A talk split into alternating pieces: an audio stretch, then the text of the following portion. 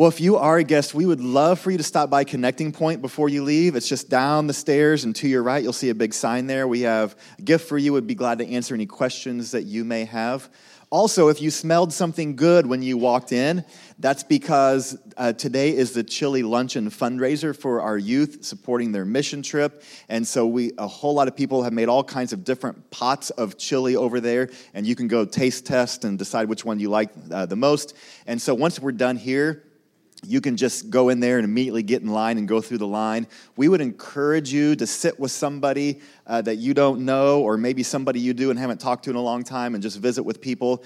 And everything given is just a donation basis. If you came without money, we still want you to eat chili with us and just enjoy the fellowship time. Anything given goes straight to the mission, um, uh, the youth mission uh, project. And so we would love for you to be involved in that.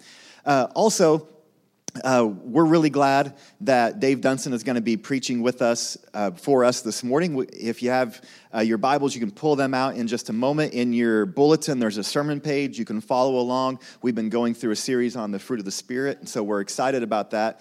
And I wanted to tattle on Dave. You're not going to talk about what you're doing on Monday nights, are you?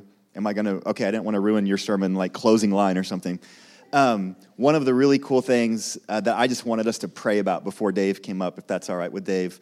Um, uh, Dave has led Grief Share here. Grief Share uh, is kind of packaged in different ways, but it's usually a 10 week program for people who have lost a loved one and is so helpful for those folks. And Dave had been praying about where he would do that next and how he would do that next. And he got a call out of the blue. And the short story is that God kind of orchestrated Dave going down to the Salvation Army and leading a grief share program there. It started three weeks ago um, on Monday nights uh, with a group of guys who can all tell you how the loss of a loved one spiraled their life out of control in all kinds of different ways. And so I love what Dave is getting to do there. And just as a church family, I wanted you to know that one of the things happening on Monday nights through church family is that a grief share in the name of Jesus is being taught. Um, by Dave to help folks who uh, need a lot of love and a lot of care. And so uh, I just wanted to pray for Dave and for the Monday evenings uh, and all that's happening there. And then uh, Dave will come up and, and, be preaching for us.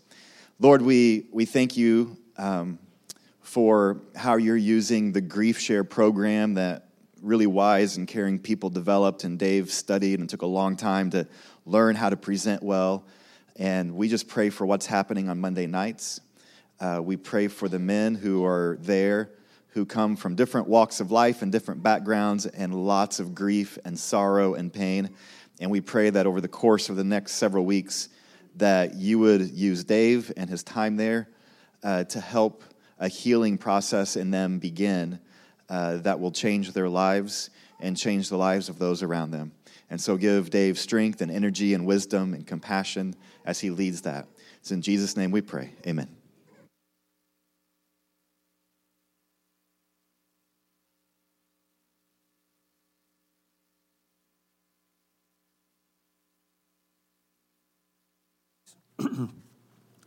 the uh, First night, and I've told Brian this, first night I met, met with these guys, and, and uh, one of the guys who was very new in the program at Salvation Army said, uh, looked at me and said, My psychiatrist says I'm a volcano.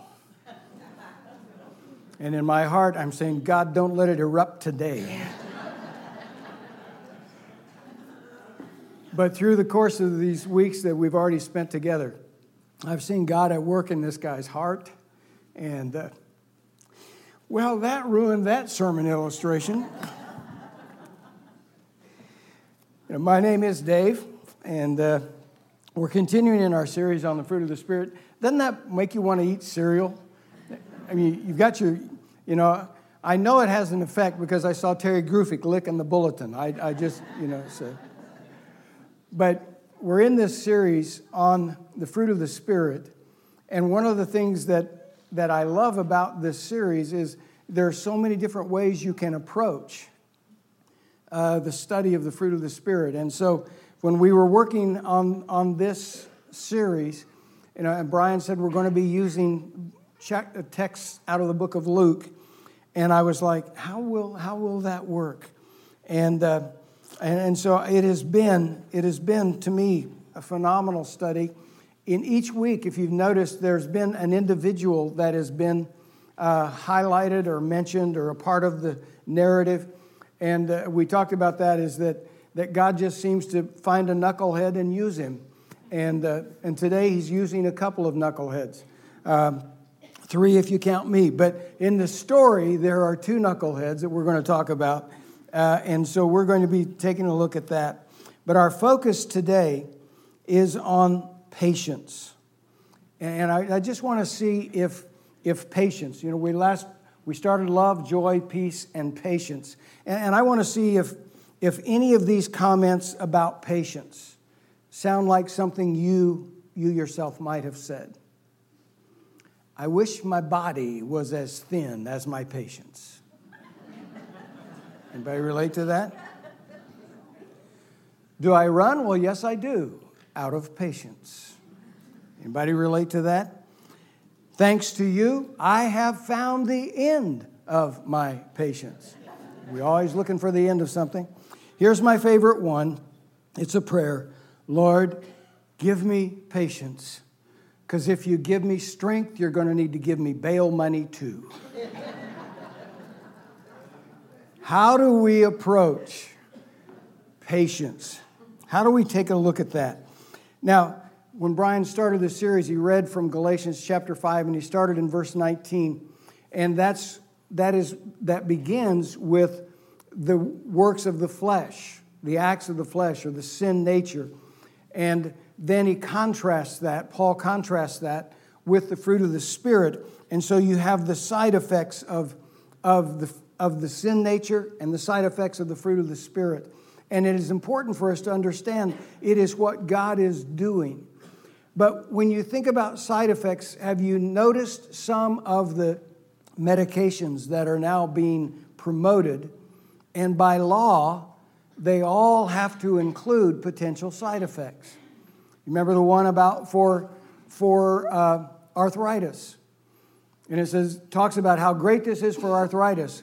And then it goes on to say, this one may also cause indigestion, diarrhea, abdominal pain, heart attack, stroke, leading to death.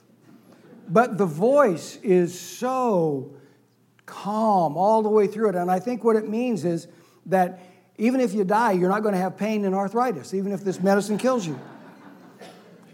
Probably my favorite drug is the one that is listed as a cure for restless leg syndrome. Yeah, some of you remember that one, right?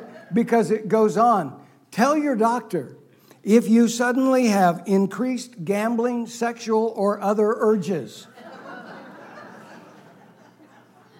hey, Zeke, how's that new medicine doing for your leg? Ah, it's great, but I can't afford it anymore. Why? Because I lost all my money at the casino. I side effects. How do we approach the side effects? And we're going to be looking at, at patience. And patience, by definition, in, in the, the Greek word, the definition is divinely empowered patience, long suffering, forbearance. It is the opposite of a person being short tempered, is a person being long tempered, a person having patience. And so we're going to look at Luke chapter 9. So if you want to open your Bibles, please do that. Uh, third book in the New Testament. And there are, there are several events in Christ's ministry that are listed uh, in chapter 9. And some of those events are, are mentioned in other Gospels. In fact, some of them are mentioned in, in two other Gospels. One of them is mentioned in all four Gospels. But the text we're going to look at today is, is the only place this section of Scripture is found. It's Luke chapter 9. So if you have your Bibles, if you would turn there with me, let's read it together. Luke chapter 9, starting at verse 51. As the time approached for him to be taken up to heaven, Jesus resolutely set out for Jerusalem. And he sent messengers on ahead who went into a Samaritan village to get things ready for him. But the people there did not welcome him because he was heading for Jerusalem. And when the disciples, James and John, those are the knuckleheads I referred to earlier, When the disciples James and John saw this, they asked, Lord, do you want us to call down fire from heaven and destroy them? But Jesus turned and rebuked them. Then he and his disciples went to another village. I want us to take a little bit closer look there at verse 51. As the time approached for him to be taken up into heaven, Jesus resolutely set out for Jerusalem. Another translation says that when the days drew near for him to be taken up, he set his face to go to Jerusalem.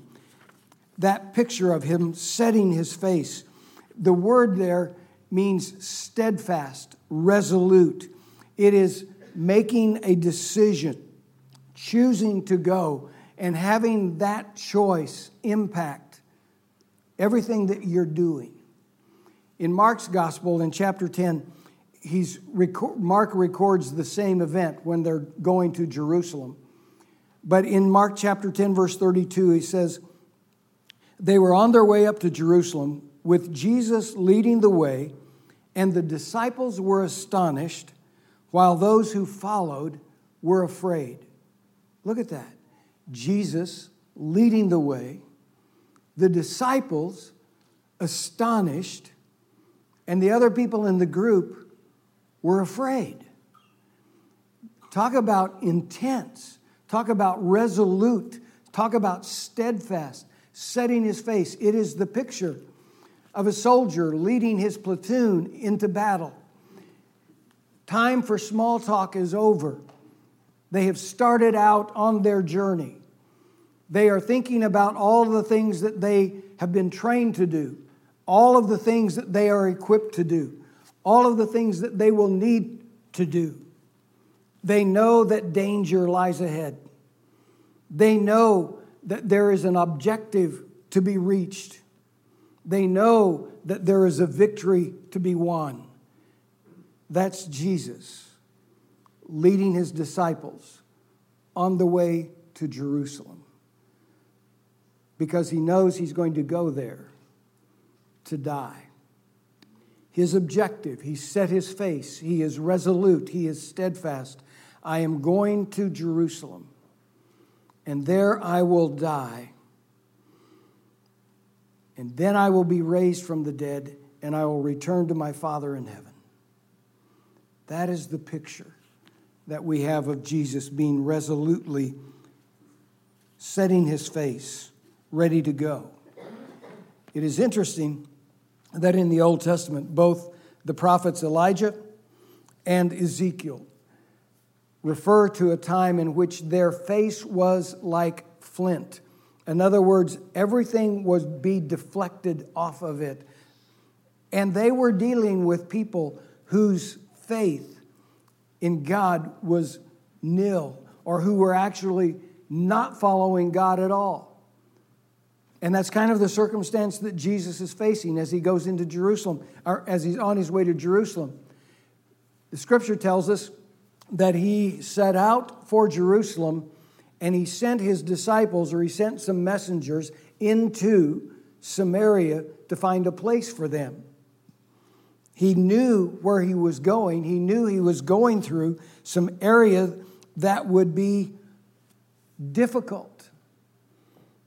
Verses 52 and 53 He sent messengers on ahead who went into a Samaritan village to get things ready for him, but the people there did not welcome him because, why? The scripture says, because he was heading to Jerusalem. Why would that upset them? Here's the, here's the point if you're following along in your sermon notes. The first thing is this Jesus demonstrates patience with unbelievers and outsiders. That's something that's really important for us to recognize that part of our witness is how we treat people outside of the church, how we treat people who do not yet know Christ. And see, this was not Jesus' first encounter with the Samaritans.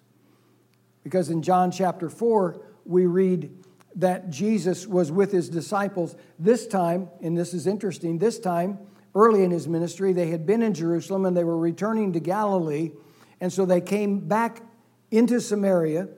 If you're geography, you remember that Galilee is in the north, Judah is, Judea is in the south, Samaria is right in the middle, and I 35, well, sort of, runs north and south. They had to go to Samaria, but the Samaritans and the Jews had a long history, I mean, centuries long history of animosity toward one another. But in John chapter 4, we find that Jesus and his disciples come in to the area of Sychar. Jesus stops at the well, which is outside of the city. His disciples go in to get some supplies, to get food. A woman from, Samar- from Sychar comes out, a Samaritan woman, and Jesus begins to engage her in conversation. And as he engages her in conversation, he begins to reveal to her that he knows more about her than she might think he would because he's a stranger from the, to that area. He even says to her, I want you to go get your husband and, and bring him here and let's talk. And she says, I, I don't have a husband. And he said, You know, your answer is correct. You've had five, and the guy you're with now isn't. And then that Samaritan woman immediately goes to the default setting for all Samaritans as they deal with Jews. She says to Jesus, Ah, you're a Jew. We Samaritans believe we should worship here in this mountain, Mount Gerizim. You Jews believe you should worship in Jerusalem. That was their contention. It had been their contention ever since Israel came out of Babylonian captivity. And they wanted to worship there. And that was a part of their dis- discussion, that was a part of their animosity. The reason they were willing to engage Jesus as he was going from Jerusalem back to Galilee was that he had already come out of Judea, he was headed someplace else. They would engage him in that, but they weren't going to this time because it was time for the Feast of Tabernacles. It was a time for the Jewish celebration, and that's where he was going. And so they would not welcome him. And yet Jesus demonstrated patience with them. I, I just, you may have noticed, folks, that there's a lot of animosity in our society today. Maybe I'm the only one that noticed that. You can't watch the news and not know that. You can't listen to the radio and not know that. You can't walk out in public and not know that. Jesus had to have known that. Why in the world did he do that? Why did he, why did he send those guys to Samaria, of all places, to find a place where they could rest on their way? It would take them two to three days to make the journey. And Jesus, as you read the New Testament, he's not on a straight shot, he's on a circuitous route. He's doing a lot of teaching, he's engaging a lot of people, but he still sends people says, "Go find us a place to stay the night in Samaria." Knowing why did he do that?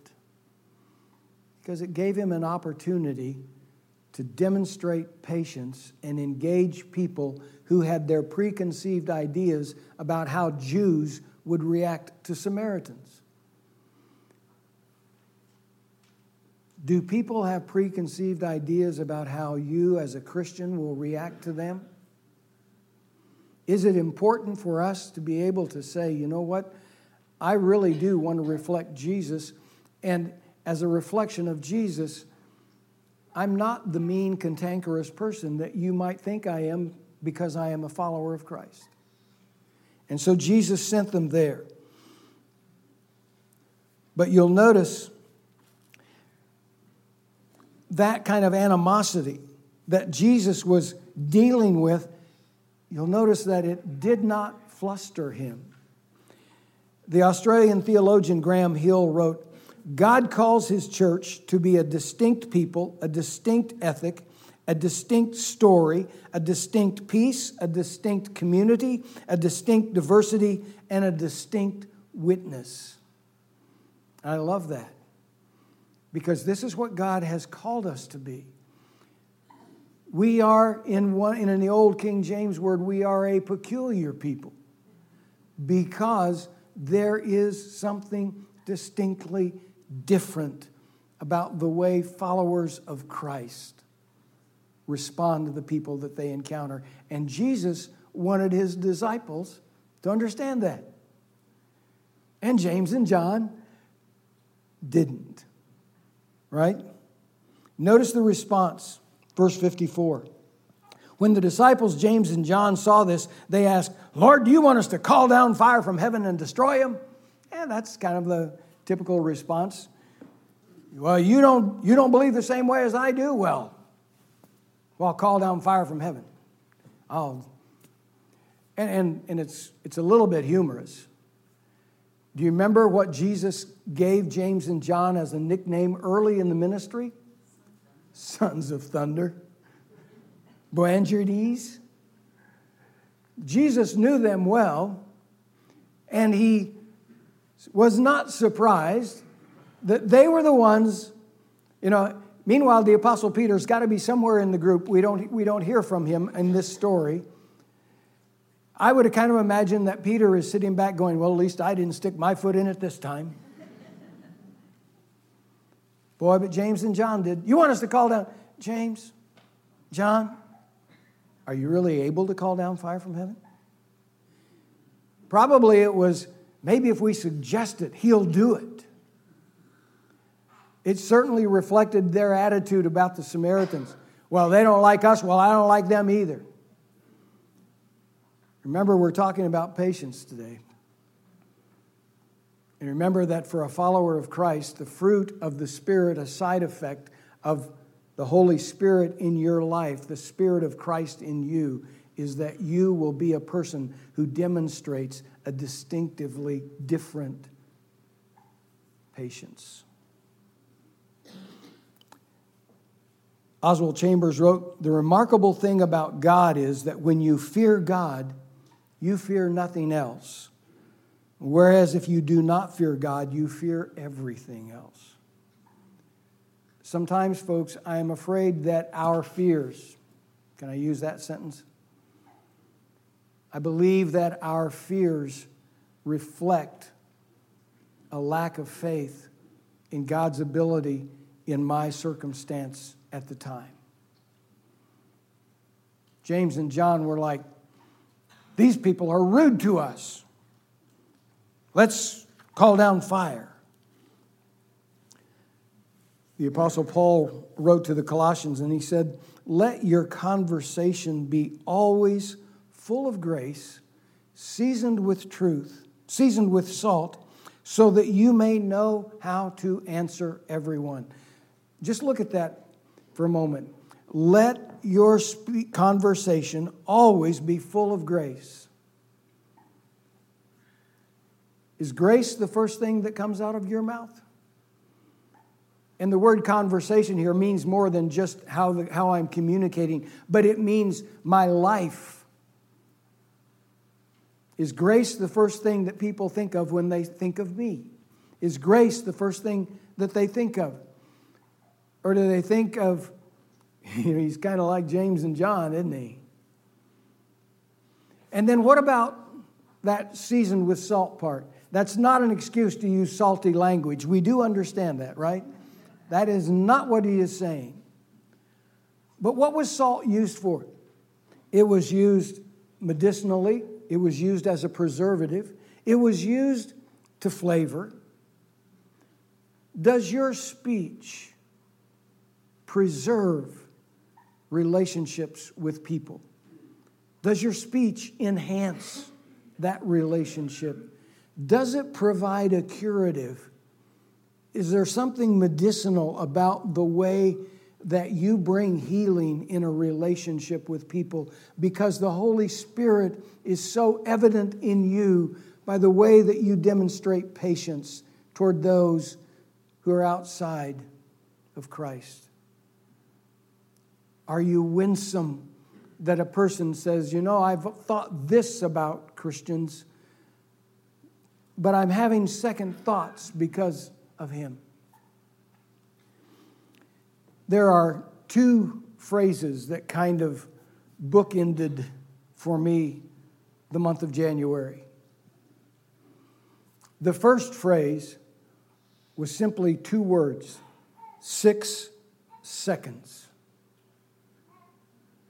Now, you may wonder, what are you talking about? But do you remember that on the last Sunday of December, at the Freeway Church of Christ in Fort Worth, a gunman opened fire? And it was six seconds, lapse time on the security tape between the time that the gunman first fired, fired his first shot and when the security person, volunteer at church, fired his stopping the threat. Six seconds. And I spent the first part of January just really thinking about that. Six seconds. And as a, as a shepherd, I, I want to I wanna protect the flock. What could I do in six seconds to save somebody's life? The other sentence is and seven others. That's what we heard. Kobe Bryant and his 13 year old daughter died in a helicopter crash along with seven others. And as I heard that phrase, I thought, I'm in, the, I'm in that group. I'm in the seven others group. Probably it's been listed someplace. I haven't seen the names of the other people. But the newscasts always say Kobe Bryant, and his 13 year old daughter Gigi, along with seven others. Do we understand that in six seconds and with seven others, God's love was present in both circumstances? And He's called us to be representative of that, even in the moment of tragedy. He's called us to be able to exhibit patience for the ultimate good of God to be, to, to be the outcome. In 1 Peter chapter 3, Peter writes, But in your hearts, revere Christ as Lord. Always be prepared to give an answer to everyone who, who give, always be prepared to give an answer to everyone who asks you to give the reason for the hope that you have. But do this with gentleness and respect, keeping a clear conscience, so that those who speak maliciously against your good behavior in Christ may be ashamed of their slander. We're going to take a look at gentleness because that's another one of the fruit of the Spirit a little bit later. But I would suggest you could also insert the word patience there. But do this with patience and respect, keeping a clear conscience, so that those who speak maliciously of you, you see, if someone speaks maliciously of us, we are ready to speak maliciously back. But the scripture teaches us that instead of that kind of a response, we're to respond in such a way that even though they are malicious to us, they begin to have these second thoughts and they go, but he's different. She's different. And maybe they begin to say, maybe I shouldn't have been that way toward them.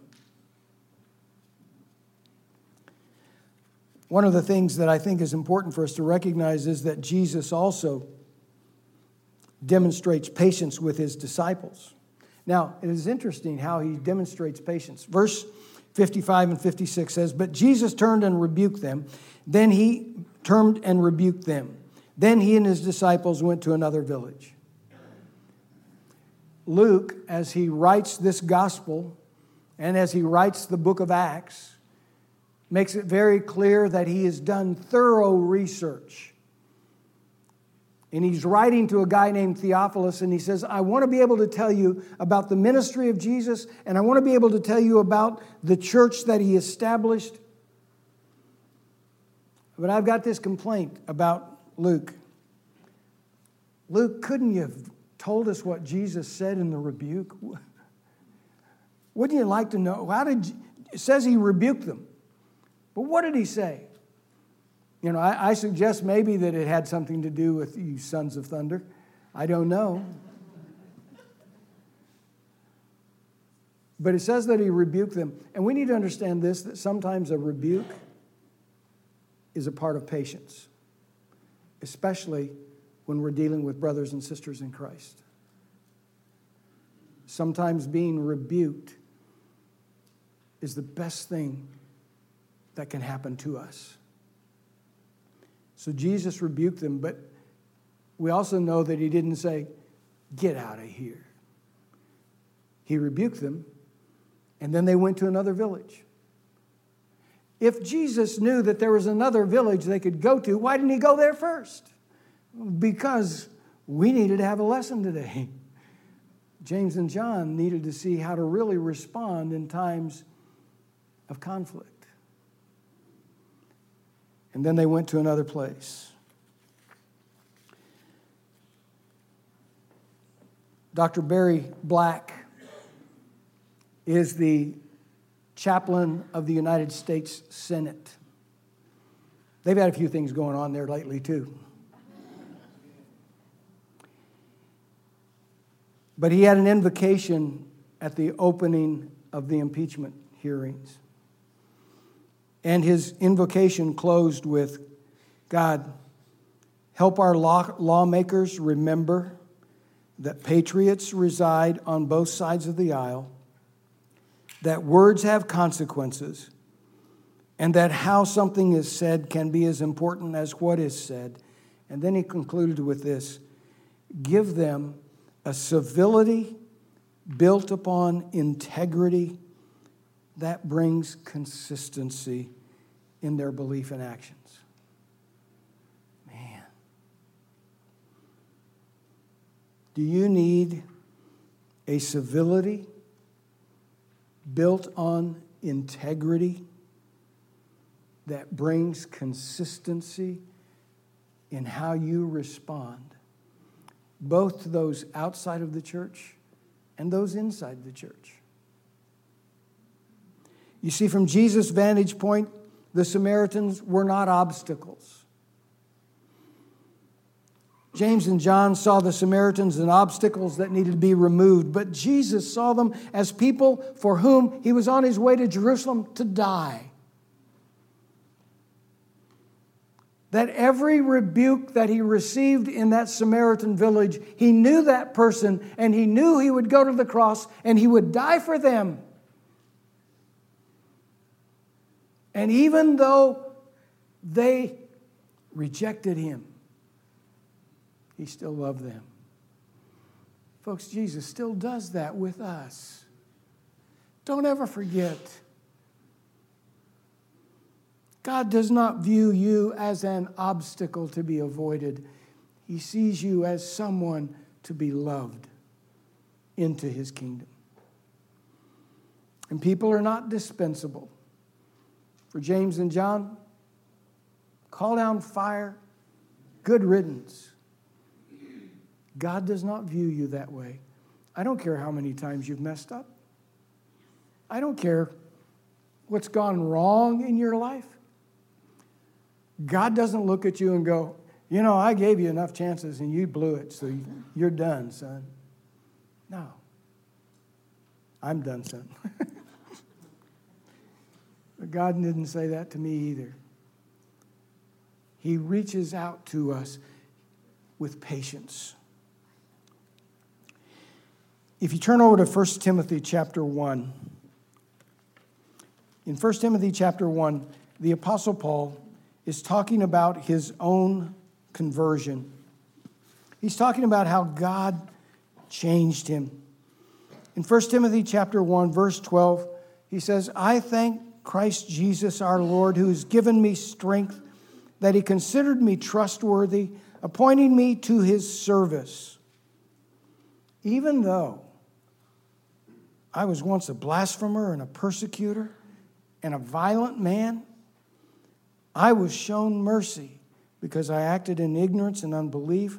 The grace of our Lord was poured out on me abundantly, along with the faith and love that are in Christ Jesus. Here's a trustworthy saying. And if you want to do a quick study, Paul uses that sentence about seven times in Timothy and Titus. Great study. Here's a trustworthy saying that deserves full acceptance Christ Jesus came into the world to save sinners, of whom I'm the worst. Now, verse 16. But for that very reason, I was shown mercy. For that very reason, I was shown mercy, so that in me, the worst of sinners, Christ Jesus might display his immense patience. His immense patience. Jesus Christ has shown immense patience for you. We are the recipient of the immense patience of, the, of God. I, I want you to leave here today with two convictions. One is the immense patience that God has demonstrated toward you, and with a renewed determination to be a person who exhibits immense patience toward your brothers and sisters in Christ, toward family members, toward coworkers, toward teachers, toward students, towards bosses, towards employees, towards neighbors. And let the immense patience of God in you be revealed to those around you. Father, I thank you that you give to us today an opportunity just to be reminded of what your word says. You give to us today an opportunity to be able to look at, a, at an ugly part of the life of two heroic disciples who still had lessons to learn. And may, Father, from that, may we learn the lessons we need to continue to learn as well. Father, may your Holy Spirit's love, joy, peace, patience, kindness, goodness, faithfulness, gentleness, self control just sweep over us and in us and then come out of us in our interactions with others. May we set our face to that kind of life. May we realize that that's the kind of winsome witness that will lead others to Jesus. Help us, Father, to be concerned about the person who does not know Christ so that they can experience your immense patience in their lives as well. And may it be evident in us. And to that end, Lord, we, we commit ourselves to you. In Christ's name, amen.